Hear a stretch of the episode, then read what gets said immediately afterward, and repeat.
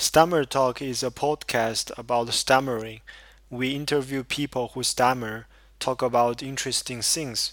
We hope such a dialogue will promote everyone's understanding of the stammering. Hello everyone, welcome to the 6th episode of Stammer Talk. In this episode, we have invited our professional opera singer, Beatriz de Sousa. She has done several productions singing in different opera house in European countries like Spain, Italy, France, and could you say hi to hi everyone. So how could you give a little bit introduction about yourself? Yeah, sure. So I think you've said it basically. So when we are opera singers, we don't have time for much more. But yeah, basically I sing in several opera houses, and yeah, it's a really, really cool job because we get to travel a lot, to meet a lot of people, and we are always preparing new roles. So in the opera, it's like a theater. So it's a play. And I get to, I was chosen to sing a certain role, and my job is to prepare that and then, yeah, be a team with the orchestra, with the conductor, the director, and bring this huge art form to the public. That's nice. This sounds so nice. So Beatriz recently has created her own singing course, online singing course on Skillshare.com. That's true. Right. And yeah. I will put the link below, and if people are interested in this course, they can click the link and go to the course. So the people will get 2 months free subscription, so they can watch your course and also other classes on this Skillshare. Yeah, exactly. So they give you this opportunity with this link to have 2 months of free subscription, and you can feel free to watch my classes if they are interesting to you, and you can also have these 2 months to see all the other classes on a huge different like very much different topics. Yeah. So what are the courses about? In Skillshare or mine? In your Skillshare course. Yeah, so of course about singing. That's what I talk about all the time, of course, and that's what I also feel like skilled to teach. Yeah. But I started, my first lesson was on breathing exercises. Yeah. Because I found that this is like the basis for voice production, for singing. It helps so much.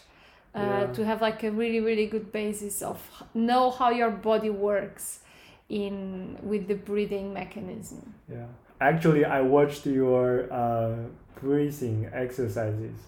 I found it's very interesting class, and I like your way of teaching. Thank you. Very, relaxed and also very informative.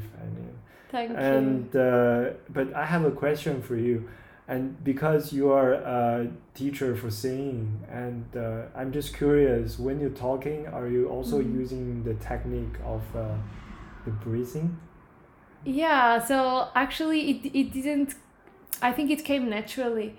So when I started singing, as a student still, I was much more becoming slowly much more aware of my voice and of how my body works with the voice production. And I think in the end that changed my voice. That changed because now I am aware of my voice. So also when I speak, I am aware of my voice. Yeah. And some of the other things, I think they were not conscious. Yeah. They were unconsciously because I'm every day working on my voice, working on my breathing. Naturally, the speaking voice becomes better, becomes easier, and becomes more connected with the body. So you feel like really different after you practice these techniques. Before, for example, I don't know when you started to sing, practicing. In my life? Yeah, in your life.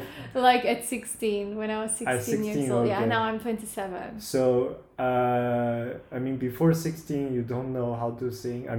No, I didn't know. The professional way of singing, right? So probably you don't know. But I had never sung, you know. Ah, really? No, wow. I had never sung in my life because I was very shy. I was very shy and I never wanted to speak with anyone. But you were very talented because you learned like the 16, I guess. For most of singers, like professional one, they started like earlier, right?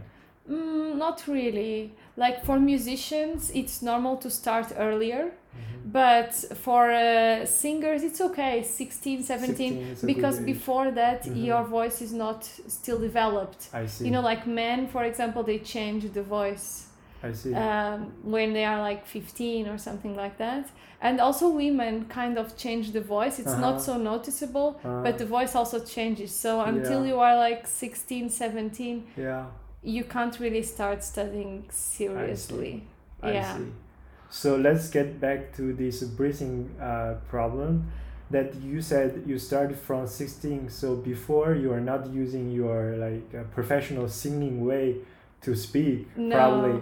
So I guess you find this change gradually, right? You're not suddenly feel like change the way of breathing, right? Yeah, it was gradually. Yeah, very, very gradually. And still these days, you know, like if I speak in Portuguese, because maybe the people that are listening don't know that I come from Portugal. In Portuguese, we have this way of speaking that is a little bit inside, so like Russian, you know, like very much in the throat.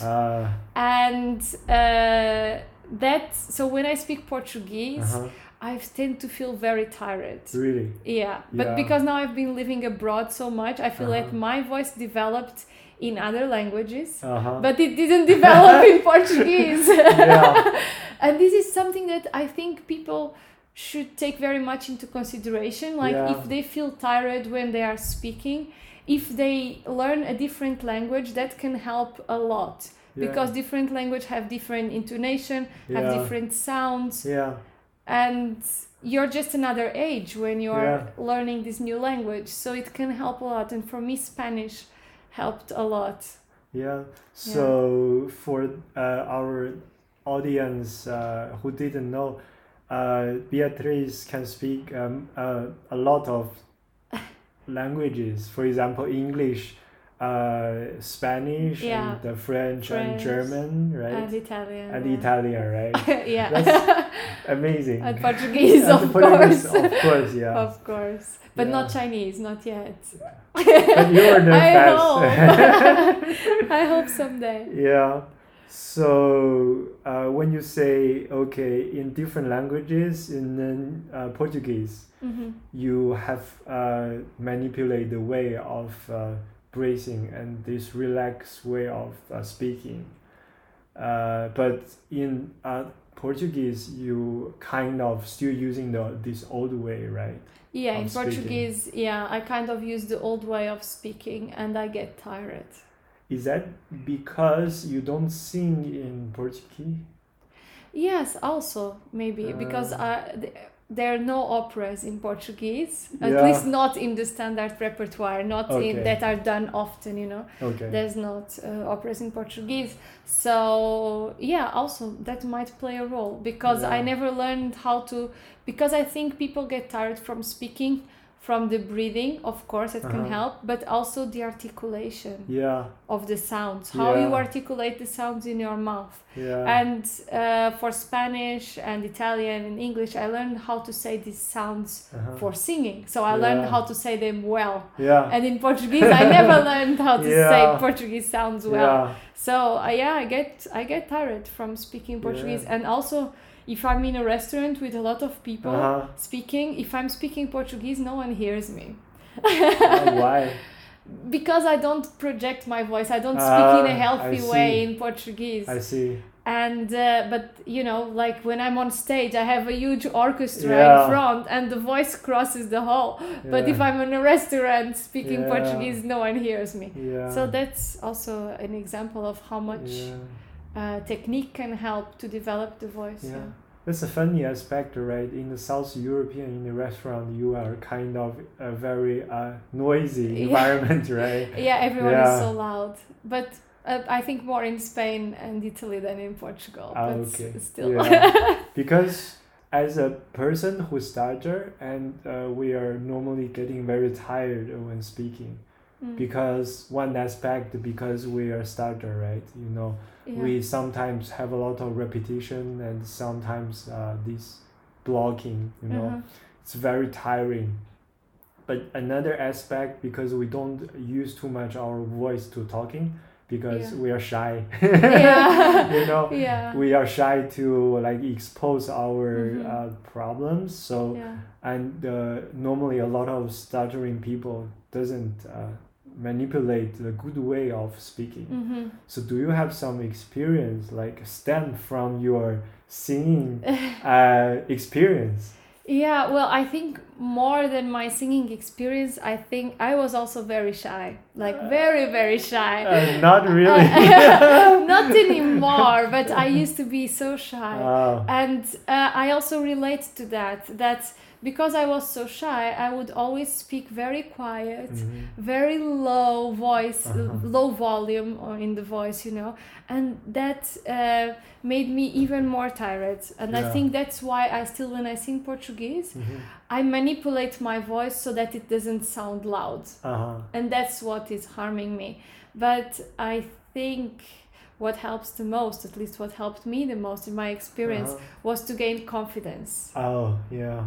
And this is a whole thing, right? It's something that we cannot change from one day to the other. But just trying to also change my personality. I mean, my personality is the same, but the way I portray it to others changed. And I think this can help like anyone. But I have to say that the biggest factor that helped me to change the way I relate myself to others was singing.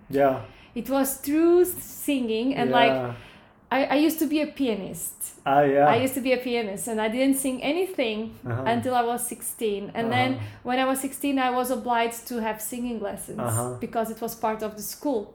And I was like, terrible. It's like a nightmare. Can you imagine? Because you need to go on the stage to have a lot of audience to look at you, right? Yeah, exactly. Yeah, like, it's hard. You feel shy about speaking. And then suddenly you are told you have to go on stage and sing with everyone looking at you. Yeah, that's hard. So I really had to, of course I was super nervous.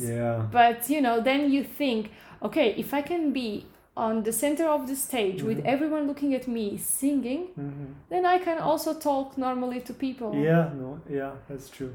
Like, or at least I'm not so nervous about talking to people because I already have the experience of being on the stage over and over again and using my voice over and over again.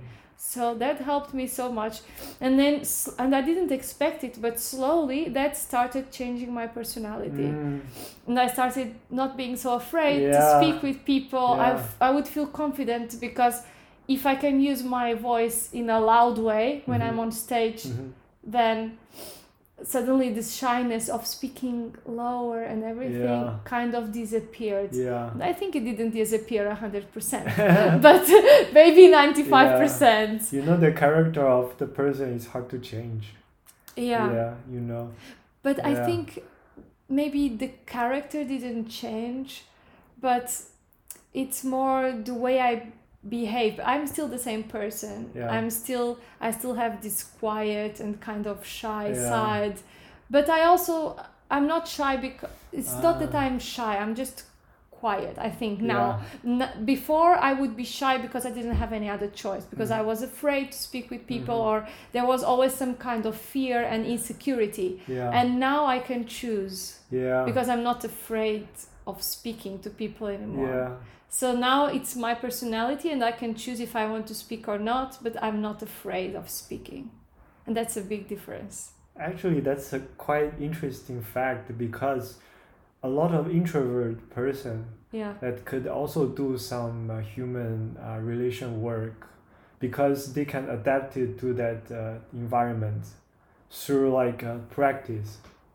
For example, like your case, you are shy and you are quiet, you are silent, right?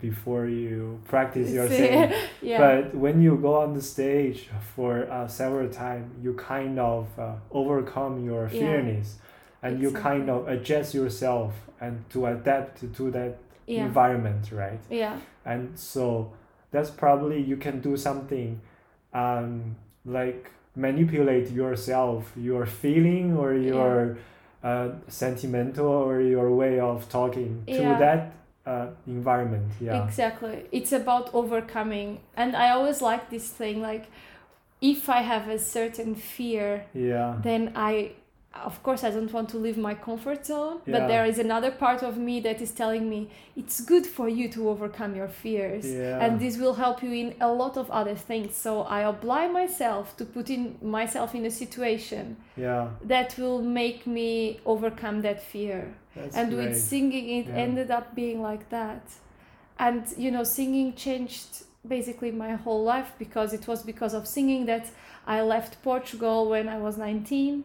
And it was like living alone in a different country. I went to Holland and then I went to Spain, and suddenly I was living alone. So you know, this confidence, beginning of confidence that singing gave me was so useful when I was living alone abroad. I had no one there, and I had to start my life from beginning, like friends, teachers, colleagues, everything.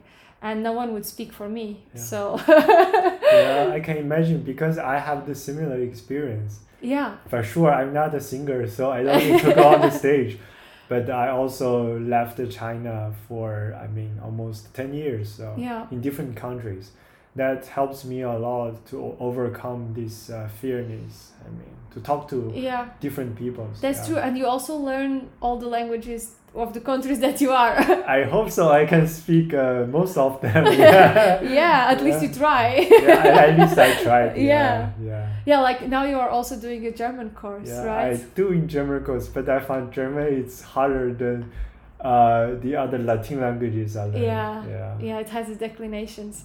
But do you find that it helps you as well, learning different languages? I mean, for sure. I mean... With the stammer? Yes, I can relate it to myself to learning new languages, because when I'm learning new languages, I'm using another thinking, the way of thinking to speak, you know. When I speak my native language, it's kind of spontaneous, like instinct. Yeah, of course. But when I speak different languages, for example, the language I don't know quite well, for example, German and Spanish, I'm more using this logical way of speaking. I need to stop a lot, you know. I need to interrupt myself to think about the words. Yeah, of course. Yeah. So that happens to everyone, in a way. Yeah, that happens to everyone. But it helps me in the sense that I kind of related to myself to thinking, you know. So do you feel like you stammer more in some languages than others? Yeah, for sure. But it's good way to practice. Yeah. Like you need to expose yourself to like people when you stammer. Yeah. You know? Yeah, but I think you need to expose yourself to people anyways. Yeah. And that's a big thing. Like if we break this fear, so many doors are suddenly open. So many possibilities. Yeah. Because what I think a good way to think is like, what's the worst thing that can happen? Yeah. Right? Yeah. I mean, for the stammers, the worst thing is people laugh. Yeah, laugh at you. That's the worst thing. Yeah. But for some. But if we don't take them seriously, because someone that would laugh, like but it's hard, scorning, you know? That's hard. Then then I mean, for adults, from my experience, for an adult, they can think logically or in this critical thinking way, they can. Okay, think these people are not respectful or they are not well educated. But for the kids, you know, they don't know. They just they can just get bullied. Laugh at them. Yeah, that's hard. Yeah. Yeah, that's really hard. Yeah, so that's also the goal of the podcast, you know, to kind of influence like people's attitude towards the stammering. Yeah, I'm really glad to take part in this. So. Let's back to the topic, because I watched your video that you said to breathing and in singing should be very relaxed, and you need to not force your vocal cords, right? And you need to have the breath that comes out the breath that comes from the belly. The belly. Yeah. And just adjust your vocal cord and to let the breath to come out to form the sound, right? Yeah, exactly. Is that the similar strategy when you speaking? Yeah, definitely. Yeah. Or it should be. You're already putting yourself straight as well. Yeah, I need to put myself straight, like you showed in the video. Yeah, but that's also true. Like, posture plays such a big role. Yeah. Because if we don't have a good posture, automatically the column of air that should be coming from the bases of our body, let's say, since we are in the podcast, we cannot say here, right? From your abdomen region. Yeah. If you're in a bad posture, then this column of air is broken. It's like having a twisted flute. Yeah. Right? And so the thing is that we can still speak, but we will engage muscles in our neck that are compensatory. This is like that? Yeah. Compensation muscles. Uh-huh. And yeah, that's what makes us tired, if we use these compensation muscles. So ideally, we should send the air from our intestines, from our abdomen region. The singers call it the support area, because it supports the column of air that makes the voice production. And then in the voice it's just articulation of the words and nothing more. And you will see that when you speak connecting with your body, so connecting to this support region, your voice is much richer, and it's I describe it as broad. Yeah. Much richer, broad voice. It's more solid, right? Yeah, for example, when you listen to these podcasts, that is really, sometimes this male voice is really deep. Yeah. You know, they are connecting to their bodies. Yeah, but they probably train, because you know this podcaster. Yeah. They have been trained their voice. For example, I used to in the university for. Actually, it's called Communication University.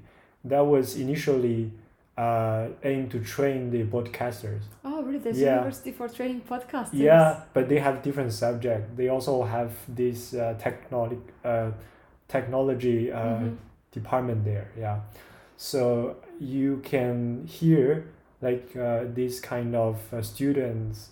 They practice their voice. Yeah. You know, in the morning. Yeah, it's very early, just in this garden. So they're just holding the book, or they are practice their voice. Yeah, I think it's very important in the morning, so before you start your day, that you do some kind of warm-up, even if you're not a singer. Yeah. If you feel during the day you get tired from speaking, it's better to start from a good place, right? If you already start speaking and then feel you're tired and then try to recover or warm up the voice at that point, it's not so effective. Yeah. So 5-10 minutes every morning of warming up would be great for anyone that struggles with voice fatigue. Great. Yeah. So from your video, also got one idea, that is you need to maintain this upright posture. Yeah. That is the first thing you need to do, right?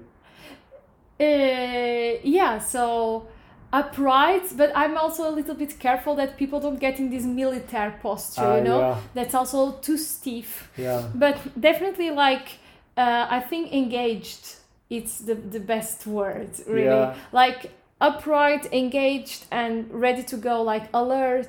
My singing teacher, the one in Barcelona, always had a very good metaphor, image for this. It's if you picture a cat that is about to catch a butterfly or something, you see he's completely still, but he's totally alert and ready to go, you know? And this is really the same state that we should be with our body. So not totally relaxed in the sense of collapsed, but definitely alert.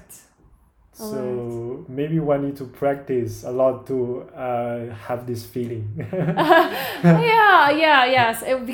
Because we forget, and I think our culture nowadays is like cool and relaxed, you know, and that also translates in our posture. Yeah. But that's why I think. Did you hear about this Alexander technique? No. Well, it's very interesting, and a lot of singers use it, and it helps you to.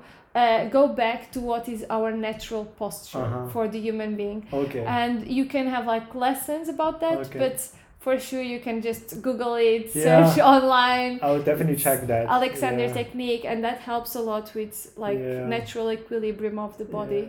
Yeah. And talk about the posture, for example. Nowadays people like sitting a lot of time in front of their computers, right? Yeah. I mean, that's also the problem for me because I'm working with informatic engineers. So if we're sitting all days, then we kind of maintain the bad posture. So that could also help, for example, to sing, to practice, right? It comes all together. It's what I was saying like in the beginning, like singing changed so many things in my life because it's something that is so complete that makes you review everything that you are doing in your life, like from sitting at the computer to posture, to speaking, to breathing, to different languages, to like self-confidence, like also how to deal with rejection, how to deal with people looking at you, because of course you are always on public, but that also applies to real life, because in real life sometimes we are afraid to speak because we know we are being observed by people. Yeah. So singing changes so many aspects of our life. Yeah. And for sure, also when you are sitting, the posture, like after I became a singer, I am so much more aware if I have a little bit of neck pain or if I'm a bit stiff. Yeah. And I never thought about these things before. Maybe I would say, I have back pain, but I would not be like aware. Yeah. And I would not have the tools on how to solve it. Okay. Yeah, but now I just released the second lesson. So this is still a new thing for me, this course, but I'm doing it like a little step by step. And this second lesson is more focused on singers. Yeah. So it's 12 habits on how to become a great singer. Yeah. But since, like we were saying, becoming a singer, it's so much about other things. I think it can also be very interesting for people that also don't sing. Yeah. And one of the habits is posture. Yeah. Like mind your posture. So there I share, I think 6 or 7 tips about how to control your posture, like control what is the problem that is happening with your posture. And I give some tips on like how to solve these problems and how to become more aware of our posture and how it can benefit our singing, but of course our life as well. Well, that's so interesting. Well, since I haven't checked that episode, I will just put the link of new course below. Well, I released it yesterday, so it's really new. Pretty new. It's great. So I will put the link below.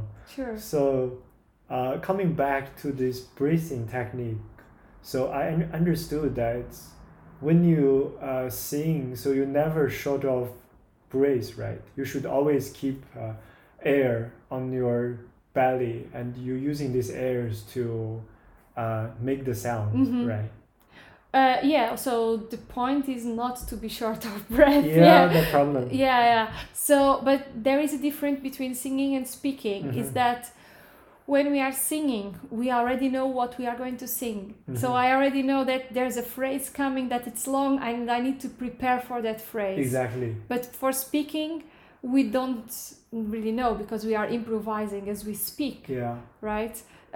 So I think in a way it's even more important in speaking to pay attention to that. Yeah. Because you don't know how long your phrase is going to be. Yeah. It's easy to not prepare enough your breath, or just to go on saying the same phrase by pushing with your throat, your voice, instead of connecting with the body. So for sure, it's something, the capacity of the breath, it's something that can be trained, like physically you can train it. Also when you are like in a swimming pool, you can train how much time you can be underwater, right? and you can train the expansion of your rib cage. But I explain all that in the breathing exercise lesson. But it's also a psychological thing, mm-hmm. that when you are speaking, take time to take a good breath, divide your phrases in smaller phrases, and breathe in between them, speak in a more slower pace, if you have to, and that all of that helps not to build vocal fatigue. Yeah, so for the stammer person, mm-hmm. they are kind of bad. I mean, most of the time, the bad at manipulate their breathing. For example, mm-hmm. they are forcing themselves. Let's give an example. They are short of the breath, but then they don't stop because they want their voice is stuck in their throat, right? Then they don't take breath; they just force their voice out for the word to come. Yeah. Well, I guess it in a way also happens with people that don't stammer, but when someone is stammering, I think it's even more important to really take time to really say, I have all the time to say this phrase, and I don't know, it's a matter of confidence as well, that the other person will wait if they have to wait. They will wait for you to breathe. I mean, they will wait for you to stammer in a word, so they will also wait for you to breathe. So it's and maybe sometimes I don't know, I think this also happens to you, right? When you are more nervous, you stammer more, right? So breathing, it's such a huge factor when it comes to being relaxed and being grounded with yourself. So if you have a deep breath, and if you make the point, the most important thing is that I keep a deep breath, then you will be more relaxed. And if you are more relaxed, you will not stammer so much, hopefully. But either case, if you are already in a situation where you feel you are stammering mm-hmm, a lot, mm-hmm. I think it's maybe it can help, I don't know, to take a deep breath and make the breath the priority. For sure, other than the struggle of I need to get this word out because people are waiting. So it's we also do it as singers, because we get nervous, of course, stage fright and all these things are so common in singers, and some people can't really avoid it at all. I mean, I think we are always a little bit nervous, and one of the techniques is that before we go on stage, we have 3 or 5 or how many is needed really deep breath, and also smiling helps, breathing deep and smiling. It just gives your body the physical sensation that it needs to be calm and to have a sense of security, even if your head is not there in the same mindset. I see, but I think there's such a strong connection between mind and body, that if you can bring this calm state through the breathing, then of course your mind will also be in this state. It's a behavior could affect your thinking, right? Your subconsciousness. Okay, that's so interesting because I can talk a lot about this breathing and how this stammer and could affect and forcing the breath, for example. But then I also interesting to the question that, for example, for you, how much time you spend to breathing practice each day? Doing breathing exercise. Well, it depends. If I am working in a production in an opera house, I will not practice breathing exercises every day. Just because there's no time. Mm-hmm. But definitely when I have periods where I'm not working in a production, mm-hmm. I do them regularly, every day, 10 minutes, 15 minutes. But it also depends on how much progress do you want mm-hmm. to mm-hmm. build, mm-hmm. because now I'm quite happy with the progress that I did with breathing. Of course, but I want to keep it. So if I want to keep it, maybe I should do it 3 or 4 times per week. Mm-hmm. But if you are building it, it's important to do it regularly. And even if you do it just 5 minutes, it's better to do smaller amount of time more regularly than like, oh, let's do half an hour of breathing exercises once a week. That's not very helpful. So I highly recommend the audience to watch these videos.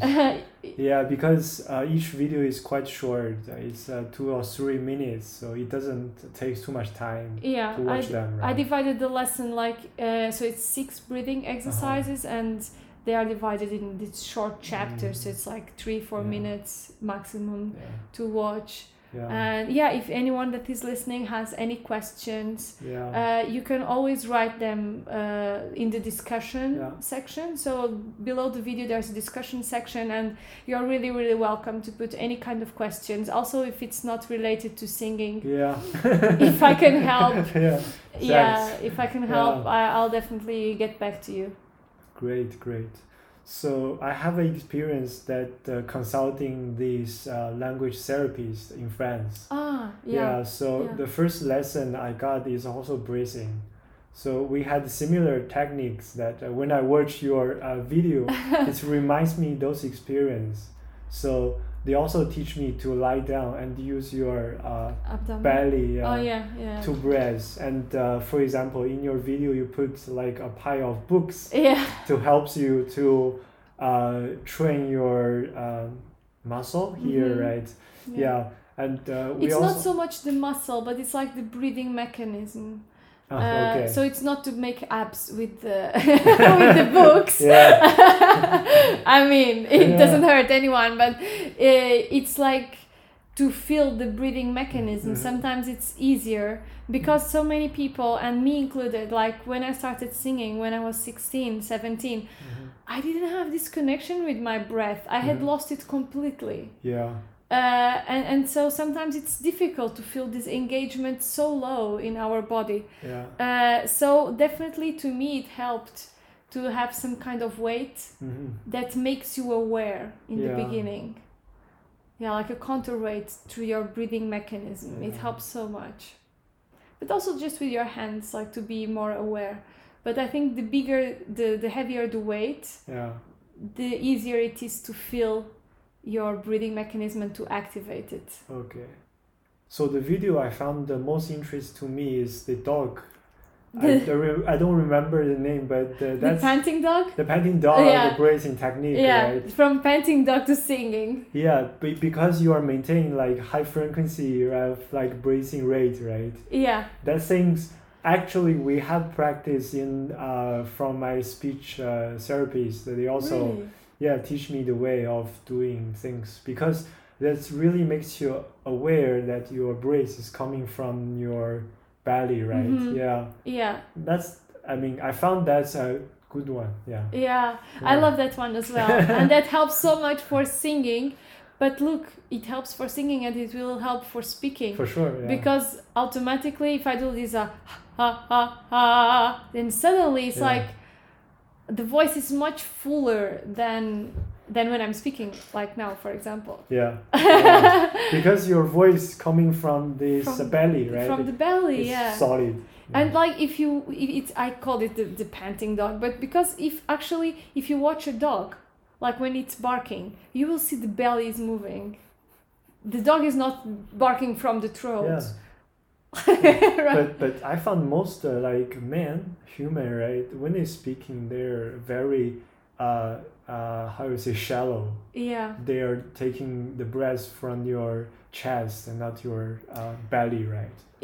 Well, the chest is kind of okay, but you know, the throat, it should be from the belly. And of course there's like, you can call chest, but it's like the thoracic, how do you say it? Like the rib cage is also engaged, and there's an exercise for the rib cage expansion.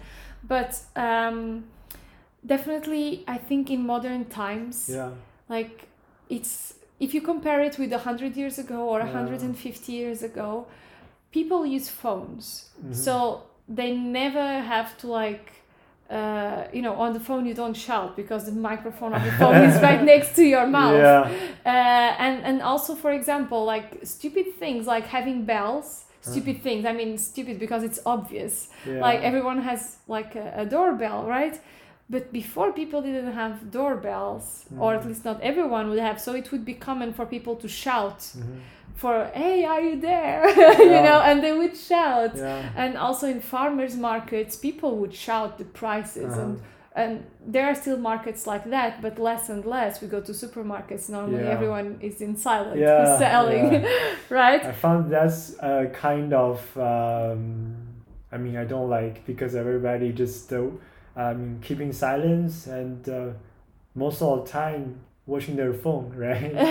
Yeah, exactly. I think nowadays society is very much going away from using your voice in a loud way as it was needed before. Yeah. And also singing, like nowadays modern singing, so like jazz, pop, rock, it's always with microphone. So they have a different way of singing, right? For opera is without microphone. Yeah, I know. Right, because opera jazz, is old.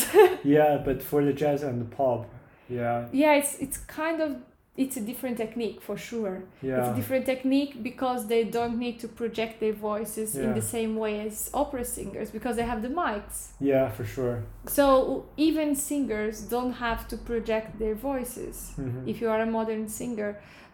And this changed the whole culture. Yeah, that's like true. Also public speaking nowadays, it's with microphone. Yeah. Radio, it's with microphone. Yeah. So we have this machine, which is the microphone that is substituting the power of the human voice that before was needed. Yeah. And also, like in society, where children are always told, don't be loud, don't shout, be quiet. Yeah.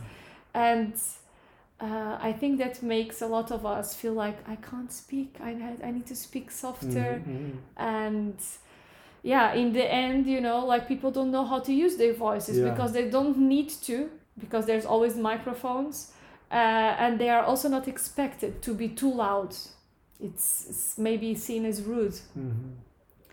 So yeah, so people end up not knowing how to use it. It's like having a limb that you don't know what to do with it, you know. Yeah. And that's why I felt so like shocked when I was 16 and I was learning how to, maybe it helped. It happened to you also with speech therapy, mm-hmm. like speaking from the belly, mm-hmm. which should be like the natural thing. It's like walking with your legs. Yeah, that's true. That's not. And we don't know it. It's not instinctive for me at first moment when I learned this technique, right? Because, like you said, we're normally not talking too loud. Yeah. And when we don't talk too loud, we don't need to use this force from our belly, right? Oh, we think we don't need. But then we get tired. We get tired. Yeah. And also, I mean, even the case you're using the microphone, but mm-hmm. if you are using this belly talking, mm-hmm. you could make your timbre, right? Yeah, better, right? Exactly. Yeah, so that's because the voice becomes so much more beautiful when it is engaged with the body, much more resonance, beautiful, and it also gives you confidence. True, yeah. Because if you think you have a beautiful voice, then you're also not shy about that. That's true. So even you are a stammer, but your voice timbre is good. You want to show it to other people, right? Yeah. Or at least you're not shy about that. Yeah. So you said that seeing make you confident, make your life getting better, right? Yeah. And also because mentally it makes you feel better. So I assume for the physically, right, it also make you feeling good, right? Yeah, better. Singing. Also, my singing teacher from Barcelona, I'm quoting her today a lot. She also used to say that a lot. Mm-hmm. That singing, of course, singing makes your body vibrate, mm-hmm. and that's why. I mean, you study sound, mm-hmm. so you know this better than me, right? Yeah. That singing is wave sound, is sound waves, and they are produced because our body is in vibration. Mm-hmm. And she always used to say that these vibrations are healing vibrations. Mm-hmm. The resonance in your body. Yeah. Because, your body is resonator. Yeah, exactly. You see, it's like the loudspeaker or any kind of... Exactly, it's the loudspeaker. Kind of, you know, when you... A voice cord and you have this cavity in your chest or your belly, right? Mm-hmm. There's kind of resonance in your exactly. That's exactly body. It. Yeah. That's exactly it. So when you say that sometimes, well, often we see people speaking just from the throat. Basically what they are doing is like avoiding the contact with their resonator. So basically your resonance is only on your throat. Yeah. That's bad, right? Yeah. And also I feel like the voice is like a wind instrument. Mm-hmm. You know, so you need, like if you think of a flute or an oboe, you need to send the air through a reed normally, and here in the human voice the reed are the vocal cords, and you need to send the air. But if instead of sending the air from the belly, you just manipulate your muscles from the neck to make the vocal cords join, then you know you are messing up with the whole mechanism with compensations. But we got away from the question, right? Yeah. Oh, that singing, it heals. Yeah. It heals. Yeah, and also psychologically. Mm-hmm. You know, in Portuguese we have this saying, which is, let me say if I can translate. I don't know. Probably if I can you can speak Portuguese. Quem canta seus males espanta. Okay. That means who sings sends away their problems. That's true. Yeah. And it's I find it like, speaking about society and how society sees singing, it's a pity that, for example, if it happens to me sometimes, because I'm a singer, I sing all the time, you know. Yeah. And sometimes I don't even realize I'm singing. Yeah. And sometimes I'm in the street and I have a long walk alone and I just start singing in my head and suddenly I'm humming and then people are looking at me very weirdly. And I'm singing. We are not supposed to sing if we are alone on the street. Yeah. Right? And it seems obvious, but it's a natural thing that humans do. Yeah. And we are forbidden kind of doing that unless you are in your shower or unless you are a singer and you have a stage where to sing. Yeah. And that's such a pity because it's such a natural way of releasing yourself and also letting go and expressing yourself.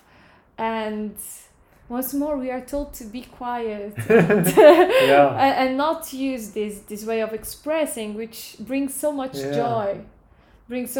So psychologically, for me, if I don't sing for like 2 weeks, I become sad. And I don't even know why I'm sad. Yeah. And then I'm like, I didn't sing. Yeah. It's like medicine for the soul, for the mind, and also for the body. Mm-hmm.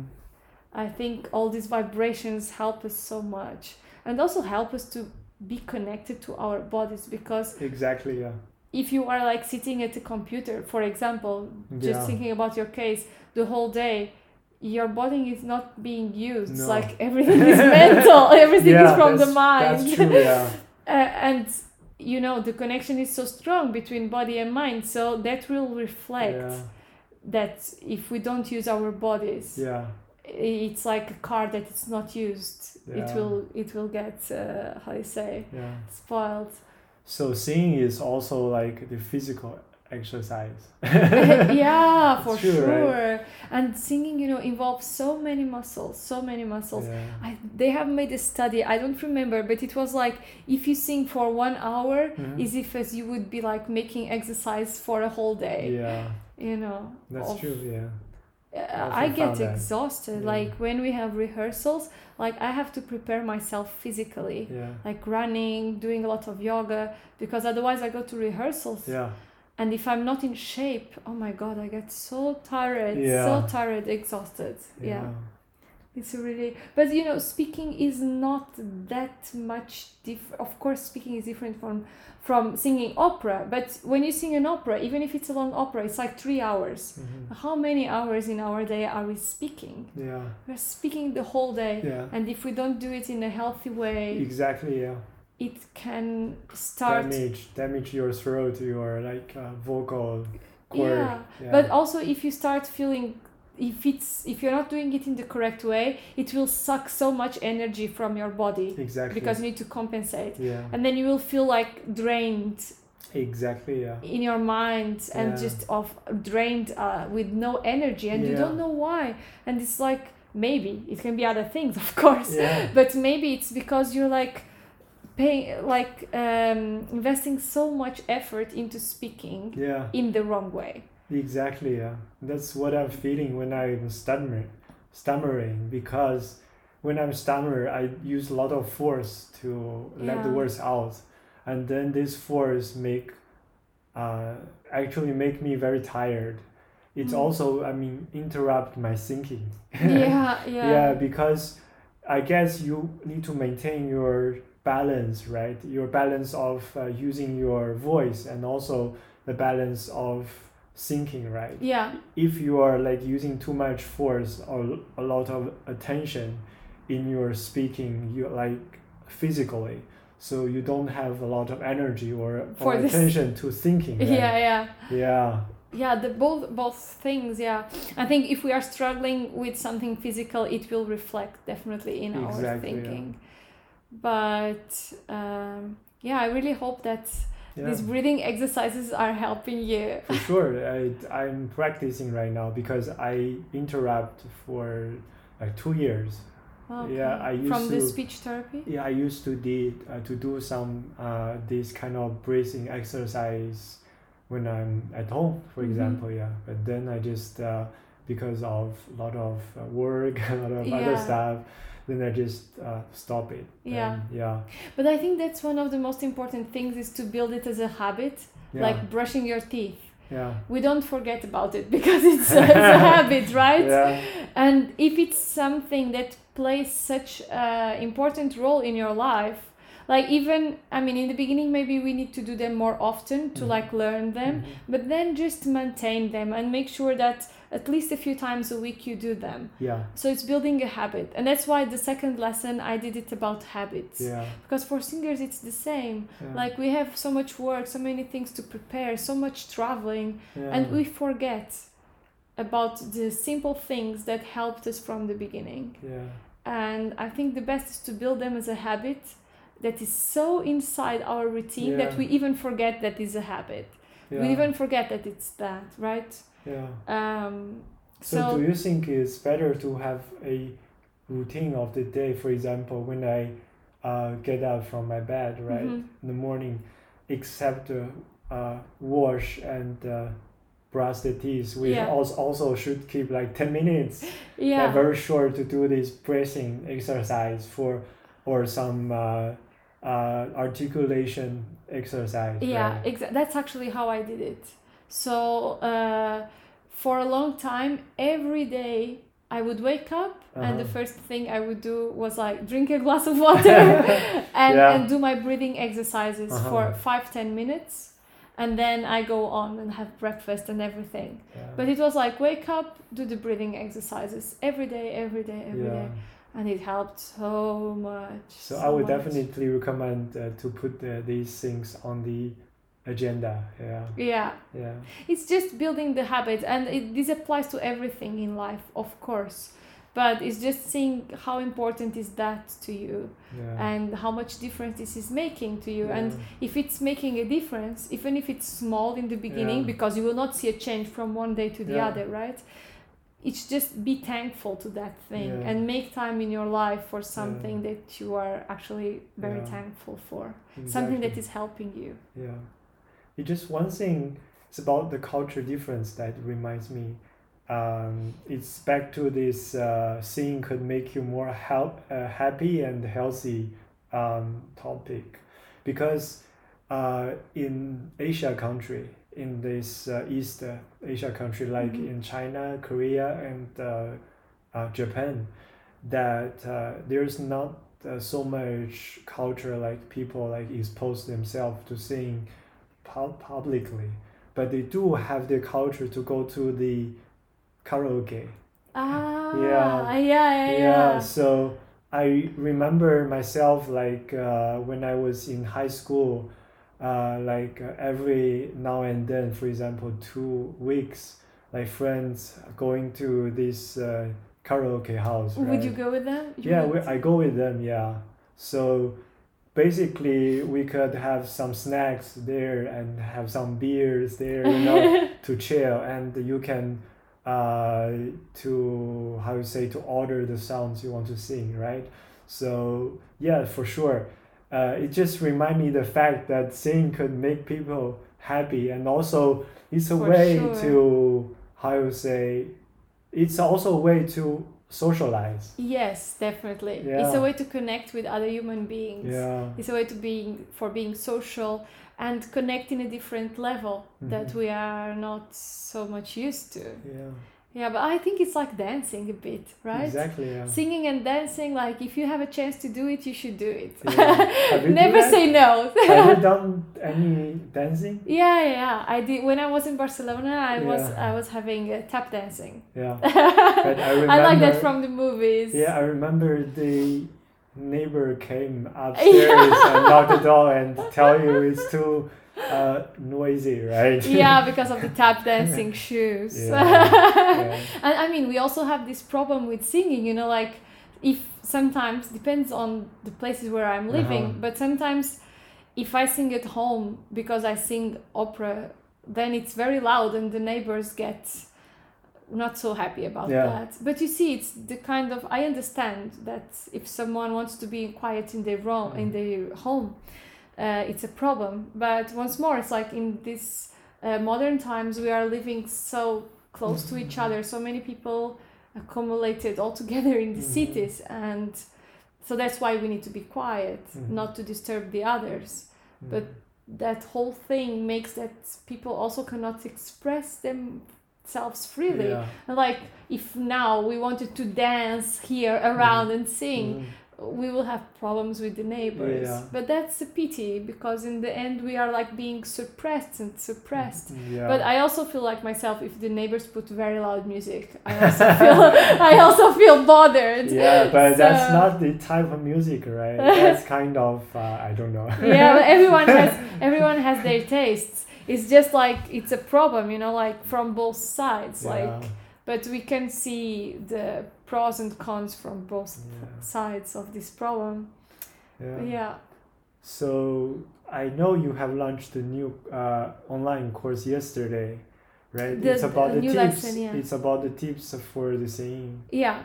So the new class that I launched yesterday was about 12 habits to become a better singer, and a lot of these habits are like, for example, the first one is a warm up. And I also do like a guide on how to warm up, not specifically the voice, is more like preparing your body to be in the best possible shape for the rest of the day, for speaking or for singing, and also a little bit of like lip rolls and all these things to get your voice going. It's like stretching before going on the day. It's like stretching for your voice. And also the one I was saying about the posture, that's the second habit.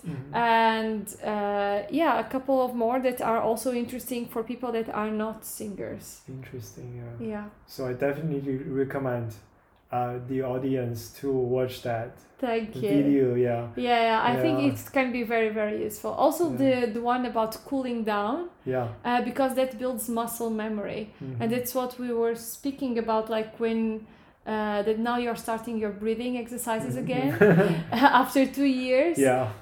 But you know, if we do it regularly, muscle memory builds in. Yeah. And in the beginning, you said like, it was not natural for you to breathe from your belly, but it's not natural because you never did it before. For sure, yeah. But then once you start doing it, the muscle memory builds. Yeah. You like every day, from one day to the other, it becomes more natural until it becomes automatic. Yeah. And then you're like singing or speaking from your belly and or from your support, and you don't even notice it. Yeah, that's interesting, So I'll put the link of your new course.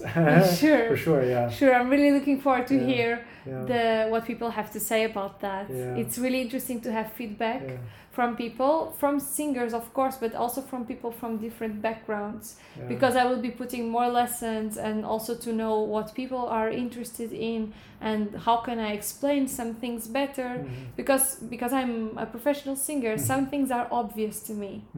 but I don't really realize that maybe it's not obvious for everyone. Mm-hmm. So I always try to put myself in the shoes, like, okay, when I was starting, what did I wanted to, what was useful for me?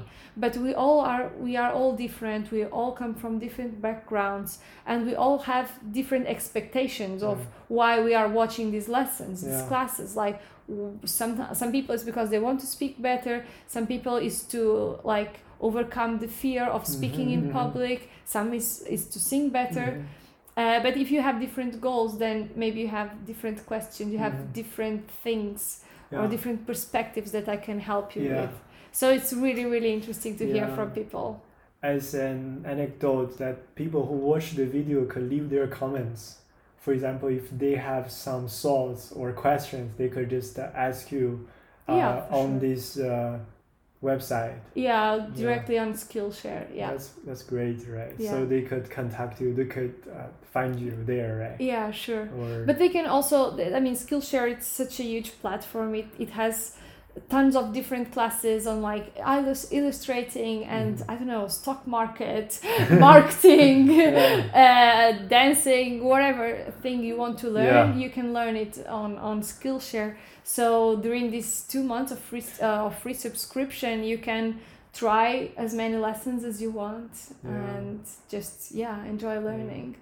So probably we are reaching the end of our interview, so my last question is, what's your plan for your next few months? Are you going to create more online course? I think so. You know, like right now we are with this pandemic of the coronavirus, so I'm also like taking this time to make these courses, because I know that when I'm on the road, like on doing an opera production, it's way more difficult. So this time is really precious to also give back to people in a different way, keeping busy, and it's really nice. I always loved teaching. I found it's like one of my passions. Love teaching, and I also learn so much from teaching. So I'm taking this time, so the next months, for dedicating a little bit more to a different kind of giving back, that is not just being on stage, right? There's a lot of forms that we can give back to people. That's so nice to put the words. I had to find like myself as a singer. How can I find that? How can I reach out and be of use to the community, to the people around? Yeah. And I found Skillshare was a good option for now to do that. Yeah, actually what I found when I'm doing the project, it's about feedback. It's about communication with people, right? It's not like you are teaching, you are provide this knowledge or this know-how to people, right? But in another way, the people also give you feedback, right? To makes you aware, like in some part of the teaching you can improve. For example, it's also a learning process. It's a learning curve, of course. This is the first online course that I'm doing, and of course it can be improved, right? But that normally comes from like constructive feedback from people, and sometimes it's like, how can we improve? And sometimes it's like, how can we direct it better? You know, like if a lot of people are asking for this thing that I was not planning on speaking about that, but if I can speak about that and help all these people that are actually like willing to have this kind of information that I was not expecting, then why not? Then we redirect this this like direction of the project. So always being alert and always being adaptive, I think it's a very good thing. Nice, great. So thanks, Beatriz, for Rob. This interview. Thanks for sharing all this experience of breathing and singing and speaking with us. I guess for me, I learned a lot from this conversation, and I hope our audience will also learn a lot from them. Okay. So I will also put the link of the website of Beatriz de Sousa. Sure, if someone wants to learn more about me, they can check my website, my biography, everything. That's great. Okay, So that's now for this episode. Okay, so thank you. Thank you, Rob. Okay, bye. Thanks for listening to this episode. We hope you enjoyed it. If you like our podcast, please subscribe to it on Spotify podcast channel. See you next time.